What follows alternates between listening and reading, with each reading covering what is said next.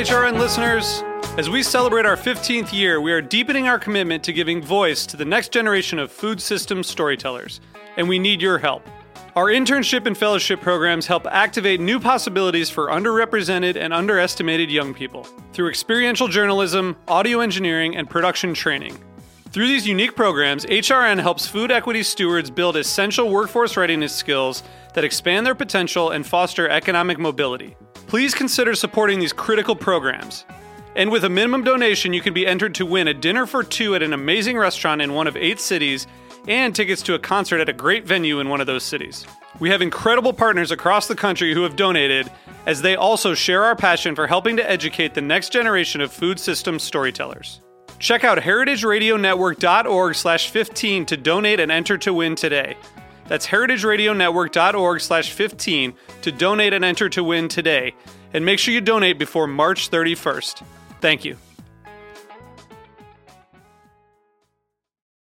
Today's program is brought to you by the International Culinary Center, offering courses that range from classic French techniques in culinary, pastry, and bread baking to Italian studies to management. From culinary technology to food writing, from cake making to wine tasting. For more information, visit culinarycenter.com. Hey, I'm Jimmy Carboni from Beer Sessions Radio.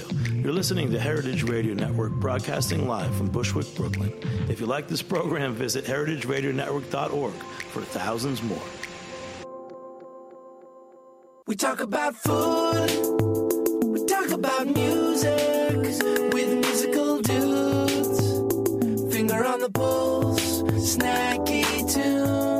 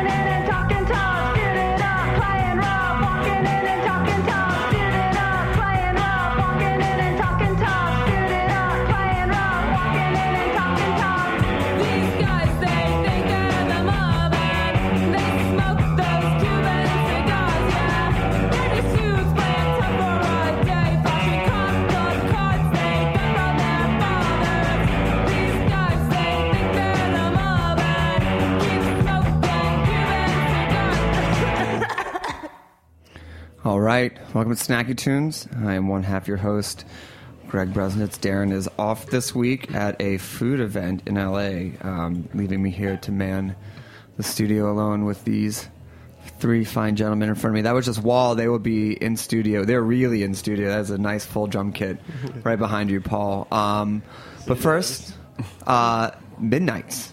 Well, Nights, Brooklyn. I tried to Google it. It kind of works, kind of doesn't work. Do you want to go around and introduce yourselves and your roles? Sure. My name's Rafael Van Kooten. I'm half of the co-owner of Midnights. But your own person in your own right. Yes. Yeah, yes. Okay. I'm Marcellus Coleman. I'm a Zego chef. I am Paul Kolbe. I'm the creative and marketing director and partner with Raf and Devin in the Midnight.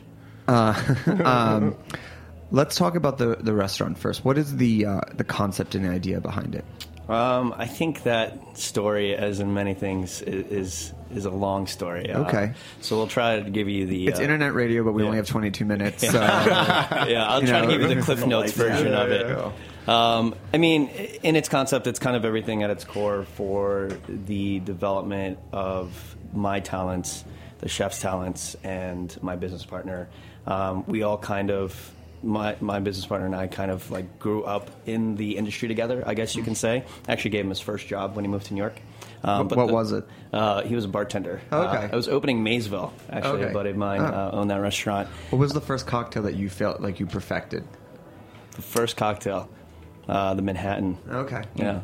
Yeah. Okay. It was a good one. Yeah, it's a good one. My favorite, so yeah. Good answer. Good. Me too. Honestly, yeah, I guess you perfect what you want to drink. Yeah. Yeah, so, I mean, he kind of like went on his way and went to bars and nightlife, and I kind of stayed, always at the front of the house, operations. I came from the back of the house, but I always loved the front of the house operations, and that's kind of how the name came about, Midnights, M-I-D, and then there's a pipeline, and then nights.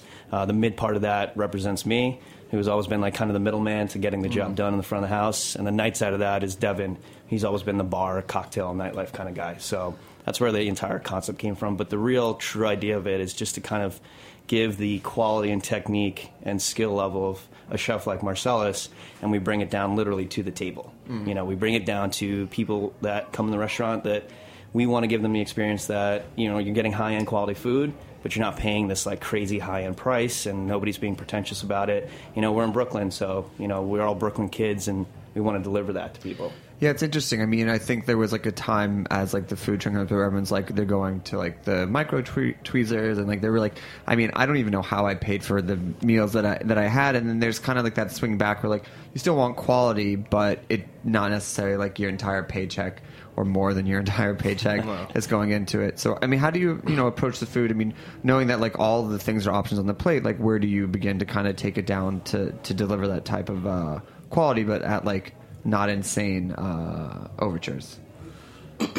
Well, actually, what we do is we buy high quality ingredients, but we use things like rainbow trout, which is just a great fish. Instead of using something like turbo or halibut, or we use short ribs, or we use mussels, we just take the best ingredients that we can, and we still offer it at a very fair price.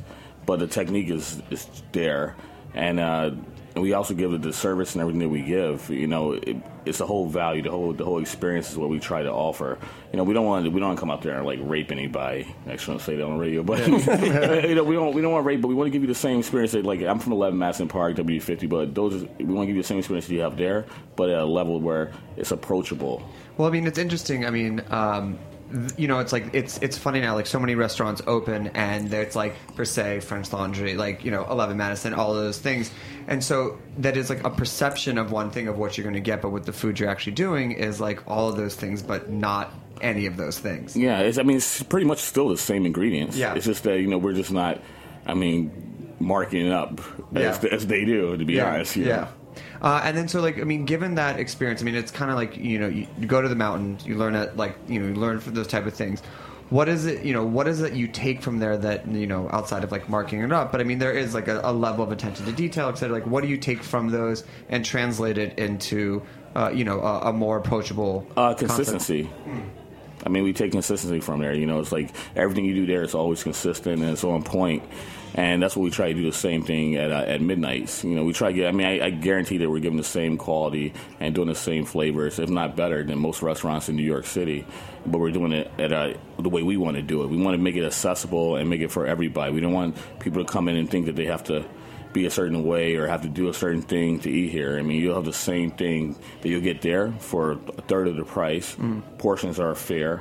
Service is great, and you get it with a smile. I mean, it's interesting that, like, I mean, the things that you say are, like, should be base assumptions, right? Fair price, good service, but I mean, it's not BS. That's what we really are. Yeah. No, but I'm saying I think, like, there's, that, like, the Brooklyn service. Yeah. Non-existent. Yeah. Well, I mean, whatever that might be, but, like, we've always said on the show that, like, you know, dining is a two-way experience. If you want to be super little, it's like, I'm working and making money and I'm giving you money and you give me a good product. But I mean, I think it's like, it's interesting to think that what you took from the place was consistency and service, which I think, like, some people would say, oh, I learned, like, great knife skills or, like, you know, great seasoning. But it's like an interesting to say, like, those are the things that come first aside from everything else. Yeah, I think that is because those are the things that people see. Mm. You know, like, that's the important thing, like the perception and the vision of the entire atmosphere when you walk in, you know, from the person greeting you at the door till you're sitting down being served. Nobody's seeing your knife skills. That doesn't matter. You know, it can be fantastic or it can be mediocre. What matters at the end of the day is really when somebody comes in, does that all add up, what you're doing in the back of the house, and does it translate to the front of the house? You know, and that's the important part for us, and that's what we constantly want to give. You know, I think, you know, you say the Brooklyn service, and you know, we've all lived in Brooklyn for a long time, and I think we were just sitting in restaurants and we're just like, this shouldn't be like this. Yeah. You know, where did the hospitality go? Where did the community go? You know, where's the delivery? And you don't have to, you know, I think we spent a lot of time figuring out numbers and facts and all this stuff, but you don't have to, you know, be a millionaire Danny Meyer or Steven Starr to, like, give that level. You know, you can find quality people. You know, we didn't Craigslist anything. Mm. We grew up in this business, so we called on our friends. Yeah. We said, look, we're opening a restaurant, like, come be a part of it, you know, and everybody that works there, they know us, and they know our level of service and the quality that we expect. You know, and they're easy. It's easy translation to deliver it. I mean, and I know your background, but you two also have, like, two pretty, like, non-traditional backgrounds, right? Yeah. I mean, I grew up in a kitchen. My grandmother owned a catering company, but what was her specialty? Man, I grew up in the Caribbean, so, you know, It was like roti and, like, curry and all this stuff. I was a military brat, so I bounced around a lot. Mm. But yeah, I mean, I came here when I came to this country. I kind of went off the path in being a football player, and then I had an injury, and then I found my way into the CIA in Hyde Park through this BOCES program that my high school had, and I went to my dad. I'm like, look, I want to be a chef. I think it's a thing I want to do. And he was like, absolutely not. Yeah. You know, he was like, you're going to law school. Yeah. And I went to law school. The minute I was done, I moved right back to the city, and I became a server and just kind of, like, worked my way up. I mean, my first job was washing dishes, and I think everybody kind of... What was the restaurant? It was upstate when I was, like, 14. It was a railroad house inn or something like that. Oh, okay. They had a train that went around the dining room. Oh, that's kind of always a classy sign. Yeah. It was great, like, when it was Christmas, but when it wasn't, it's like, why is this train just going around the dining room? That's, like, that advice, like, if you write a book about Apple, don't put an apple on the cover. Yeah. It's like, no, we get it. Yeah, yeah, train theme. No, we get it. Train. Okay, good. Yeah. And Paul, what was your background?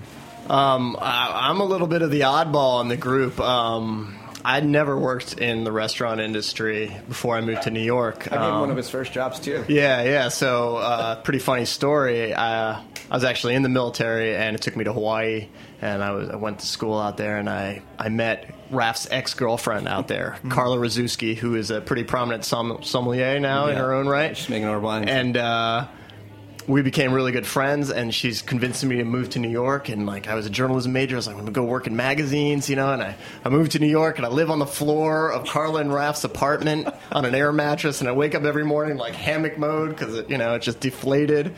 And Raf got me my first job at a restaurant. And from that moment on, I was like, I'm never going to fucking work in a restaurant again. This is the worst fucking job ever, you know. Like, got into magazines, got into, like, fashion and marketing.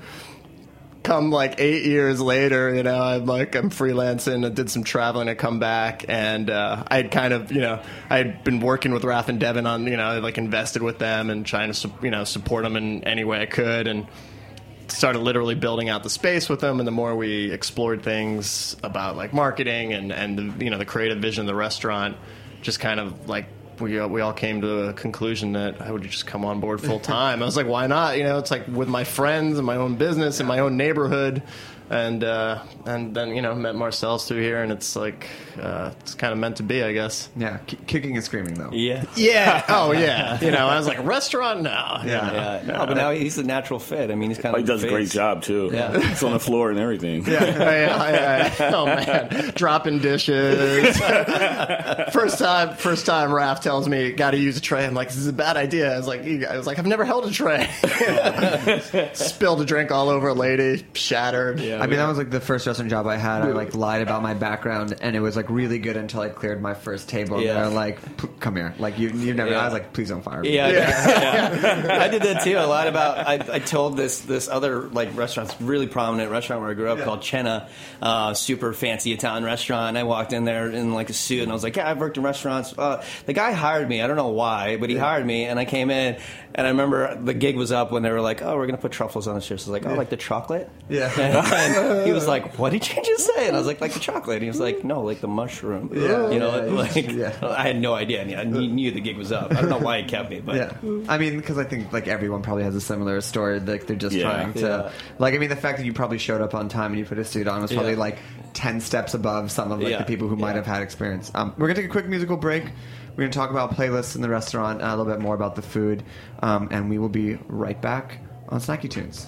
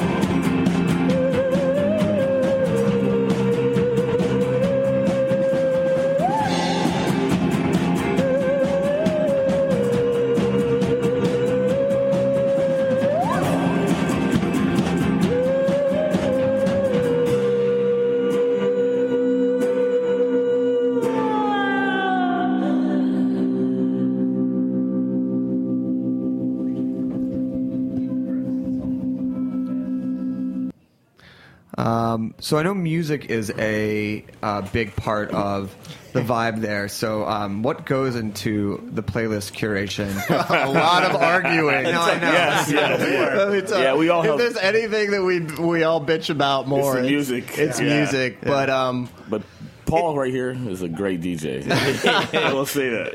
That's another one he has under his belt. I'm a big music fan, so I mean, I just have a large collection ranging from African to Indians, everything rock. You hear, yacht rock. I mean, I could definitely see it's like fine, put the turbo on the menu, but if you put that song on the playlist, I don't know if I can work here. I just don't think with this partnership, you guys just don't understand what I'm saying. No, it's nothing like that, I mean, it's a little bit of trial and error, and it's feeling out the space and the crowd at the time, because sometimes some things work, and some other times they don't. And definitely one thing we've kind of learned over the weeks is how to kind of distinguish ourselves from the typical things that go on in Williamsburg. Mm-hmm. So it's. Saturday night, we decided, we found this great soul DJ, DJ Mojo. He plays, soul and funk and a little bit of, Afro jazz and stuff. And it's just, it creates this really lively, fun cocktail scene, but where you just, can sit and eat and enjoy yourself and kind of distinguish yourself from, the usual, Fetty Wop and, electronic house that is bouncing off the walls everywhere around town. Not to say there's anything wrong with that. It's just that it's not our thing. It's not the kind of vibe we're trying to create. And outside of a DJ, which is a obvious thing, when you're going into the playlist creation, what makes it on there, and what do you feel kind of matches the food that you're producing? Fela. Yeah. Okay. Yeah. Look. Marcellus does amazing. People always ask us what's your cuisine? We say, oh, it's modern American, but everything's got a little global twist on it. And it's it has a funky vibe of it is. It's an Afro jazz meal. Yeah. Good way to put it. And then, inside of that, it's it's midnight. So, when I look at the restaurant, it is a late night type of vibe. So, how does, the menu also, reflect that or, an evening out or kind of that experience? Well, basically, we have this really great kick-ass menu that's for dinner, but then we transition right into a, which I will say is probably the best late night menu. Yeah, I would agree with that. And it's not being cocky or arrogant. No. It's a real menu, but it's not something It's not you go to most restaurants, and not to knocking those restaurants. They have sliders. It's a burger, cheese fries, hot dogs. But this is we're giving you we do these we do these wings. And you're like, wings, what? But no, what we do is we confit them in duck fat, and then we grill them. Mm-hmm. So they get really crispy instead of having to put them in the fryer later. Yeah. And so it's not fried. And then we toss it with a pomegranate glaze, put a little seasoning on it, fried garlic, and they do a nice smoked feta yogurt with some pickles. But I mean that's the thing from your culinary background where it's you could just say, okay, here's the burger, here's the wings, here's the fries, everything. Yeah. But it takes all of your knowledge and drills it down to what tastes good and what do people now in the modern food age, no one wants to eat stringy oysters and a bad burger. They'll eat late, but they want the quality. We do 2 burgers, 3 burgers. Okay, 3 burgers. One's a veggie burger that's actually, and people are it's amazing. Yeah, and that's available. When we thought, when Raph approached me and. It was when we first sat down, and for an interview or whatever. It lasts almost 2 hours, which is unheard of. Mm-hmm. And we talked about food and philosophy, and our thing was what? We're tired of what everybody else is doing. With if somebody wants a fucking burger, we're gonna give them a good burger. It shouldn't be an afterthought. Yeah, it should be something we're gonna approach it per se. We're approach. We're gonna approach, and that's exactly what we've done. Our mussels, our veggie, our lamb burger, and our Kobe burger. We just approach it. I think people have this idea in their mind about a burger on a menu, and anytime somebody says that, I'm like, well, let's take the spotted pig and let's talk about they have a Michelin star for the last 10 years, and what's the thing that's on there? It's a lamb burger. Yeah, and it's I think you have execution and skill, and that goes into what you do, and you can make anything taste good. I mean, look, even where we're at, you know, at Roberta's, it's like the pizza here is phenomenal, yeah. And you know, there's New York, like you can get pizza in every corner, you yeah. know. But why do people come to Bushwick? Yeah. And it's that atmosphere and that creation. I think what we do at Midnights is that because we believe that the food revolution is changing and where mm-hmm. it's going. People want to eat smarter. They want to eat healthier. Mm-hmm. They don't want to leave a restaurant feeling gluttoned exactly. and like yeah. they have a, you know, a rock in their stomach. And I think you can come and you can actually have 3 courses at midnight. It's very light. And yeah. you feel light. Yeah. You know, and that's what we want. I think all of us that work there, you know, that put our passion to this, we are all very healthy people, you know, and I think that's, we want to translate well, we were when we, before we opened. I don't know, but I still order the veggie yeah. burger every day. So, I mean, we're getting into that, and we wanted to keep that idea, and, you know, we're in New York, and you can't lie to people anymore. They're going to the farmer's market with you. They're seeing the cost of things, and it's like, you know, when we talk about buying these fresh ingredients, it's like, yeah, we can do that, but now we need to translate it to the people that just bought that yeah. around the corner at the farmer's market, you know, and so it's always trying to find that happy balance, that happy medium, but doing what we love, putting it into the food, and then letting it translate itself. Yeah. What is the secret of building a good veggie burger? Well, I mean, so they call us a lot of people want when they say we're an Asian restaurant. We're not, but yeah. we do a lot of ingredients. So what we do with this veggie burger, we use azuki beans. Mm. As well as Japanese brown rice, which we mix with shiitake mushrooms. As well, and we do a little. It's like really no binder. It's just like we puree a little bit, mix a little bit, and then we use quinoa as well. So we call it quinoa three colored quinoa, and it makes like this really nice burger that has like. I use a little Ras Al Hanout curry powder.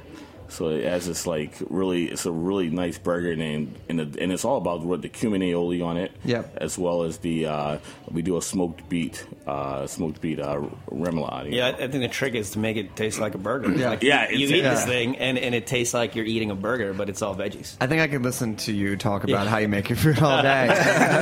It's like, oh, it's good. Well, I want to thank you guys for coming on the show. Where can people find you? Where can they come check you out? Yeah. Marketing guy. Yeah. Now we're right off the Bedford stop in Williamsburg, so we're on North 6, right near Bedford, right behind that New York Muffins, 149. We're # Midnights Brooklyn. Old Sakura place. It was exactly. Yeah, and then it was like And you know, you find us at Midnights BK and Facebook and all that good stuff. Yelp. midnightsbk.com. Yeah. Oh, yeah. What are the hours? When does the late night menu kick in? So the late night right now we're doing Thursday night, Friday night, Saturday night, and it starts at 11. Oh, perfect. Yeah, we open for happy hour at 4:30. We dollar oysters, and they're good oysters, not Virginia oysters. We do happy hour from 4:30 to 7. Yeah. And if you're on the corner from Mason, you gotta come correct. Yeah, it's true. We do happy hour 4:30 to 7 Monday through Friday. We do dinner 7 nights a week. Sunday we close a little earlier, but Thursday through Saturday up until 4 a.m. Yeah. And we have rotating DJs throughout the week. Yeah, awesome. Check it out online. Cool. Yeah, music is important there. Yeah. Well, thanks for coming by. We're going to take another quick musical break, and then we'll be back with Wall live in studio here on Snacky Tunes. Thank you. Thanks, Greg. Thank you.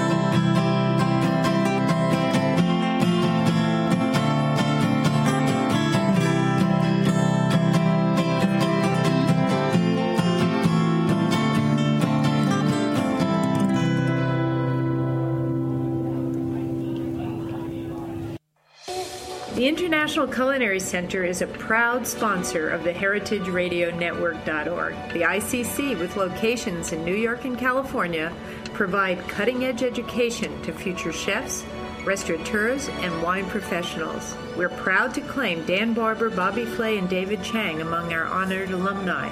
This is Dorothy Cant-Hamilton from Chef Story. Check out our ICC website at internationalculinarycenter.com. Welcome back. Wall, welcome to Snacky Tunes, as you guys get kind of adjusted in here. Thank you. Do you want to go around the room and introduce yourselves? Sure. I'm Vanessa. Hi, Vanessa. Hi. Vanessa plays drums. Yeah. That is actually the first time we've ever set drums up that way, and I think you, like, actually... Well, no, it's always been facing out, and you actually just solved... our like sound issue with drums. So now forever we can have full kits in here again. She's a genius. Yeah. You're welcome. My name's Vince. I play guitar. My name's Sam. I do vocals. And my name's Elizabeth, and I play bass and sing backup. Interesting fact, Sam and I have known each other for 11 years. That's crazy. Yeah. Although I did not know you were in this band, but you worked with my brother back in Austin when you were like 15. It's true. A really nice sound. Yeah, it's a good sound. Sorry. It's okay. It's internet radio. I had no idea that it was you who was going to be doing this because I didn't set it up. Vanessa did. Yeah, I feel like I've run across you like every like 2 to 3 years in like a random setting, and you're always like, "I'm Sam." I was like, "I know who you are." Yeah, like, yeah. I mean, well, I never know which one you are. Oh yeah, that's fair. Yeah, well, that's absolutely true. So welcome to Snacky Tunes. It's good to have you all here. Let's just kind of start off with like the really important question, which you sent over. If my band was a pizza, what toppings would my bandmates be? Because like that seems like the best icebreaker that we've never had on this show. So ooh, really? Yeah. So which pizza toppings would your bandmates be? I feel like we should go around and like have to say like in a circle. I think I'm cheese. No. I think you're pineapple. Oh, okay. I think Vanessa should just say who she thinks because. Yeah. Well, I really don't. I haven't. You don't think that you don't have a topping for each of us? I haven't thought of that. You can't even make one up right now. I think Vince is cheese. And then what's Sam? But cheese isn't a topping. Just to be clear, cheese is not a topping. That's well, I don't think so. It kind of is. I mean, unless like your favorite type of pizza is tomato pie, which is like not a default. My favorite type of pizza is plain cheese pizza. Yeah. That's why I chose cheese. Yeah. I mean, mine would be pepperoni because that's my favorite. But yeah. I feel like the ingredient should describe you. So you get cheese, yeah. Vince gets cheese. Yeah. I'm a little spicy. Oh, okay. No, you're not. And very...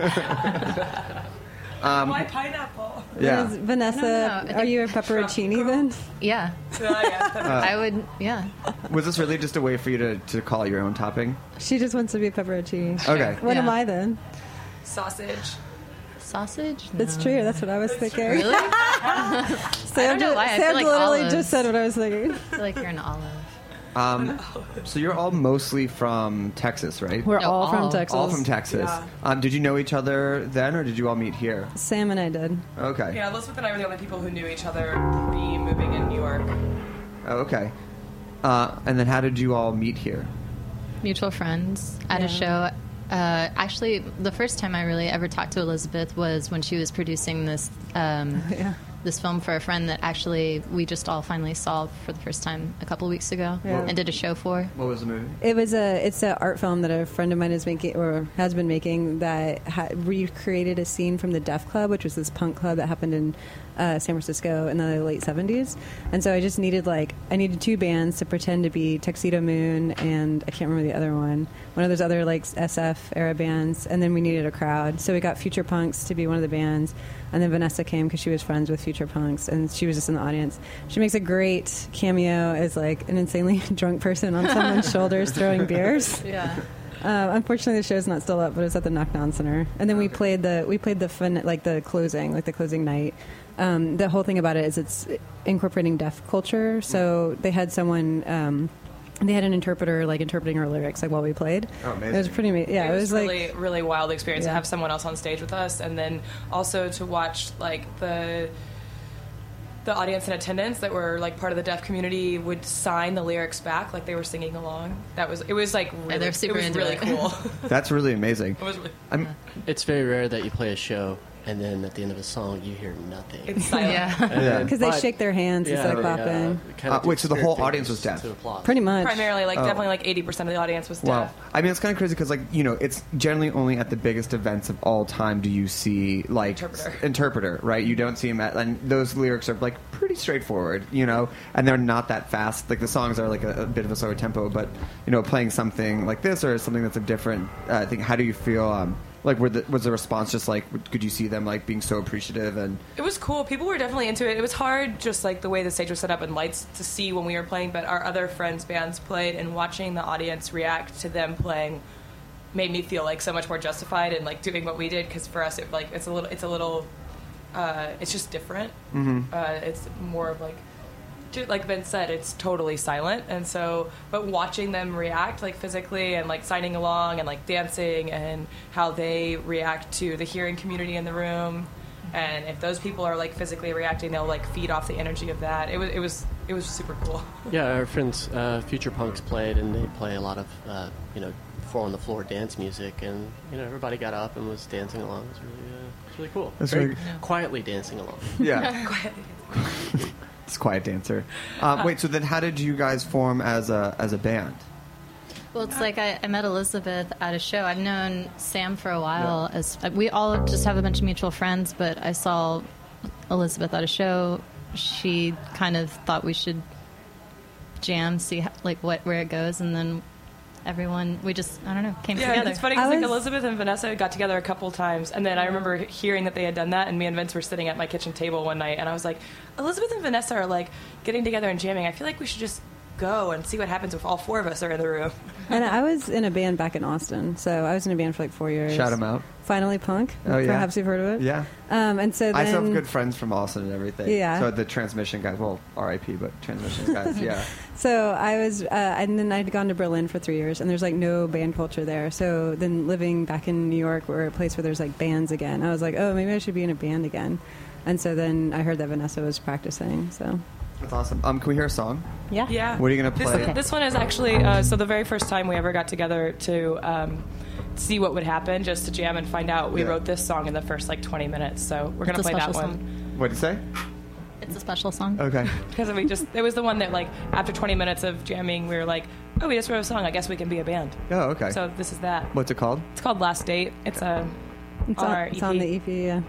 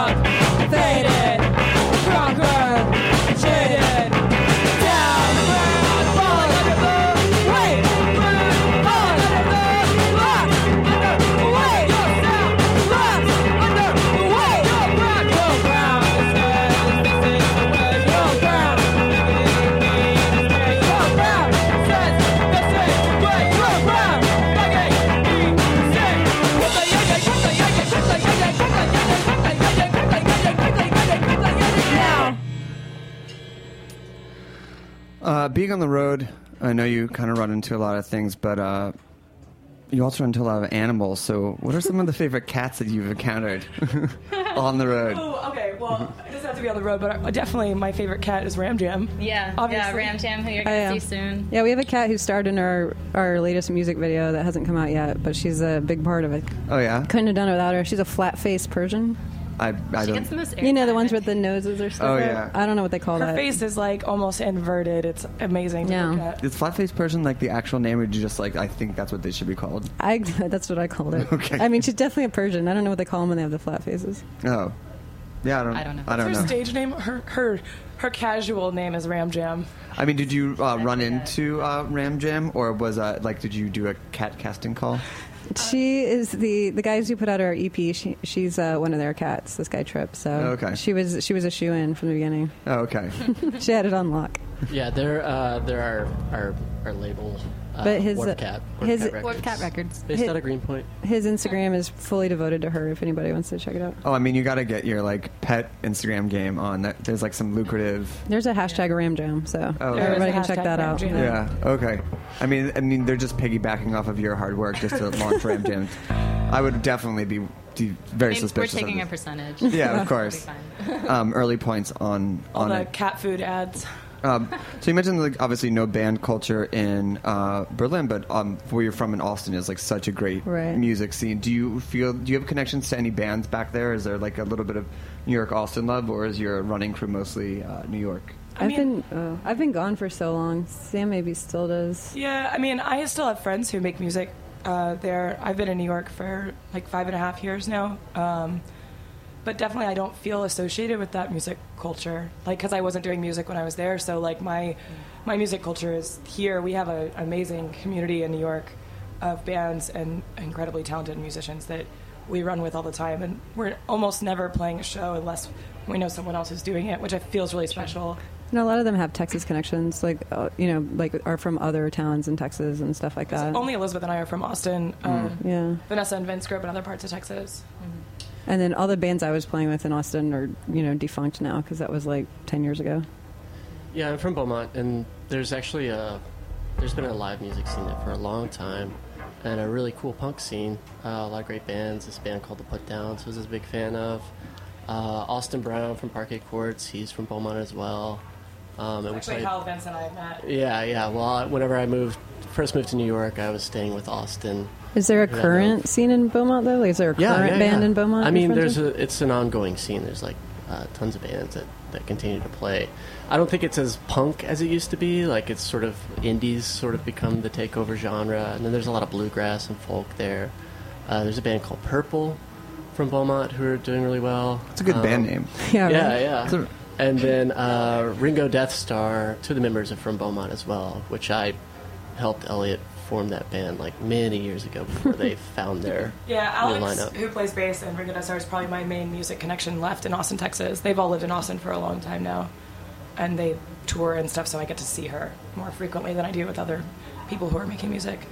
I mean, most of our musician friends here in New York are all from Texas. It's kind of crazy how many prominent bands in New York are where the musicians are from Texas. It's kind of funny. We didn't meet them until we moved here, which makes it even more weird. I mean, Austin, I think, in Texas as well, like such a music tied to that state. I feel like here there's music, but just like one aspect of it. Obviously, there's other parts of Texas, but I feel like music has always been so deeply associated with that state. Especially in Denton, that's where I know most of the music crew up here. I went to college with them, and that was such a great community for music. I don't know what it's like so much now, but I mean, Denton, like Midlake and all those bands that came out of there. Yeah, that was like one of my first introductions. It was Austin, but Denton was like the other Texas town that I knew. Where are you from? Like, where'd you go to high school? Lower Merion High School. Kobe, what? Where Kobe played. Wait, where? Lower Merion High School. Lower Manhattan High School? Lower Merion. Where is that? In Philadelphia. Oh, you're from Philadelphia. Yeah. Oh, you're not from Texas. No, but I spent a lot of time there. Like I said, my brother went there a long time ago and got to know a lot of, like, that was like kind of our second home after. So you didn't live there as long as your brother did? Mm-mm. Oh, okay. Yeah. But just know I know your brother too. Oh, really? Yeah. How do you know my brother? From living in Austin. Oh, okay. Yeah. Oh, wait. I'm from Austin. Wait, you're the friend. Yeah. Oh, okay.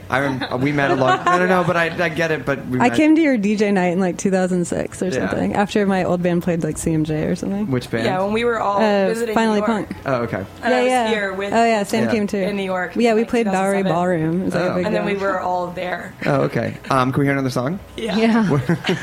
We're just gonna go. Now that we've resurrected that ghost, we're gonna just go down memory lane. Yeah, for the rest of this thing. We're just gonna bring in friends that you've met. It's like, you might remember this person. You might remember. This was your life. Yeah, this was your life. Let's do Milk next.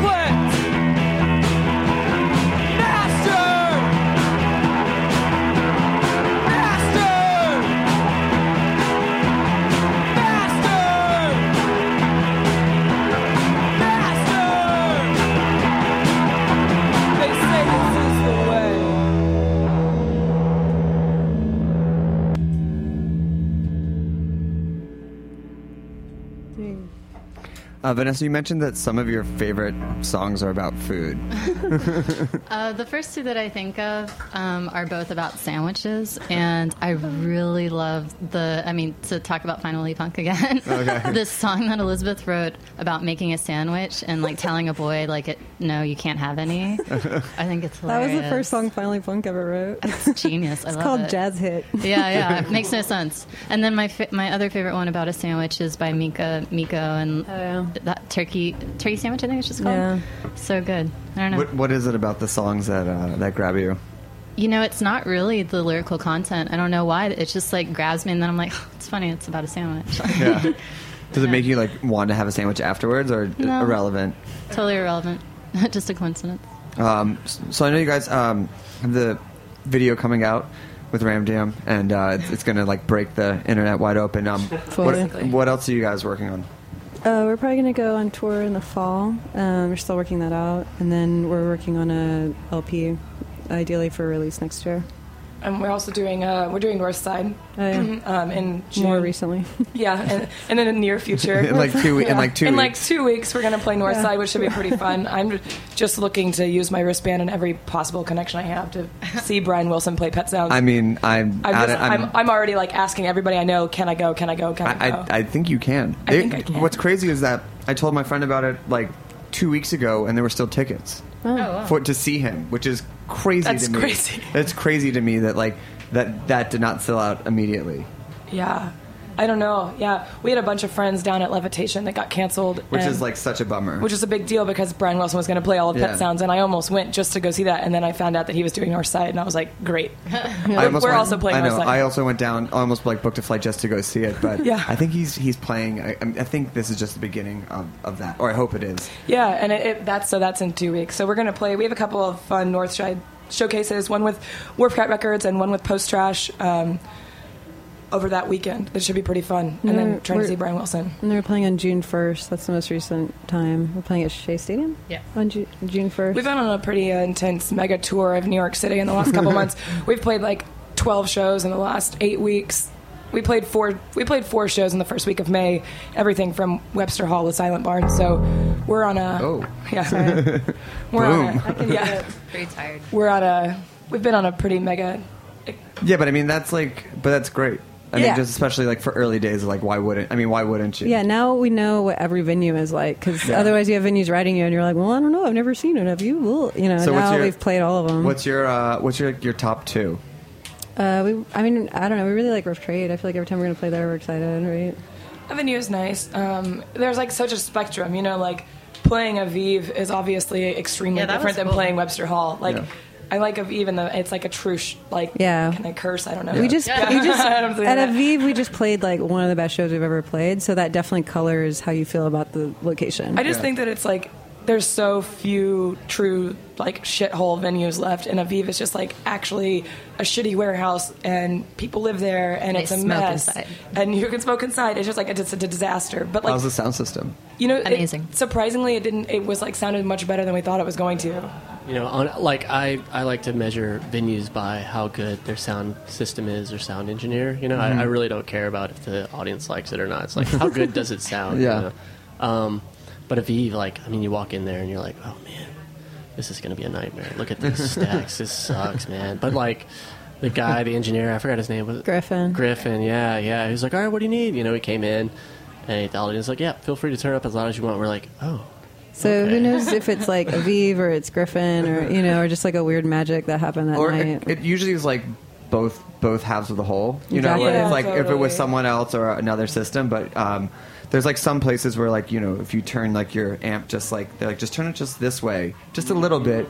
That's the magic as opposed to like that. And like, that's where the engineer really knows how to like play the room as well as the band does. Yeah. But I know like at Rough Trade, like the first show we ever played there was insane, like so good. And we've never had that engineer again. And like we kind of, or at least I like kind of miss him, you know, I'm like, oh, I wish he would come back and like make it sound like that again, you know? Yeah. Sound engineers of the world. If you're listening, we love you. Yeah. We love you. I mean, they are definitely the make or break. And they definitely have like, you know, you know, warning to the band that overlooks the sound engineer or like treats them just like this.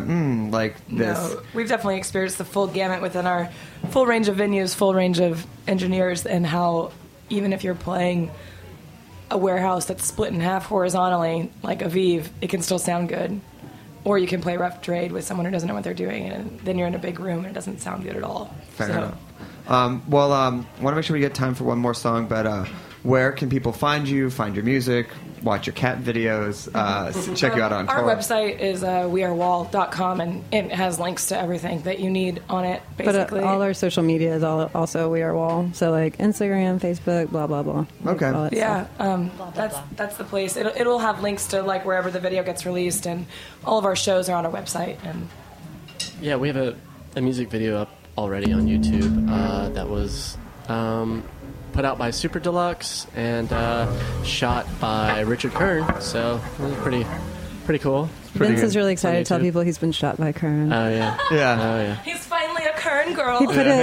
He put it on his modeling resume. We want to quick shout out. Thanks to Midnights guys to coming by, and thanks for Dave, our own engineer, for making this sound so good. Dave. Thanks, Dave. The unsung but sometimes sung hero. Hello to the world. Well, thanks for coming on. This was pretty great. Sam, good to see you guys. Thanks for having me. Yeah, nice to see you, too. It's crazy. Yeah. 11 years later. 11 years later. What's the name of the song you're going to take us out with? Circus. Okay. We will be back next week with another episode of Snacky Tunes. Thank you.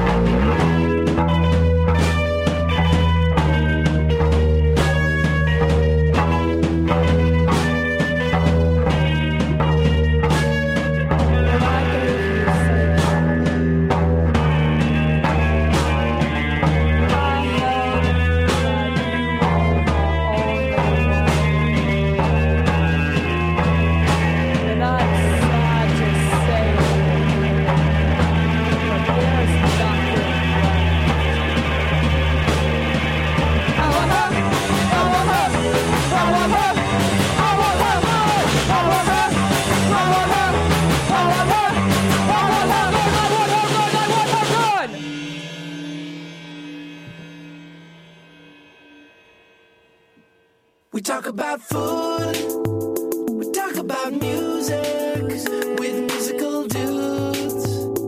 Finger on the pulse, Snacky Tunes. Thanks for listening to this program on heritageradionetwork.org. You can find all of our archived programs on our website or as podcasts in the iTunes store by searching Heritage Radio Network. You can like us on Facebook and follow us on Twitter at @heritage_radio. You can email us questions at any time at info@heritageradionetwork.org. Heritage Radio Network is a nonprofit organization. To donate and become a member, visit our website today. Thanks for listening.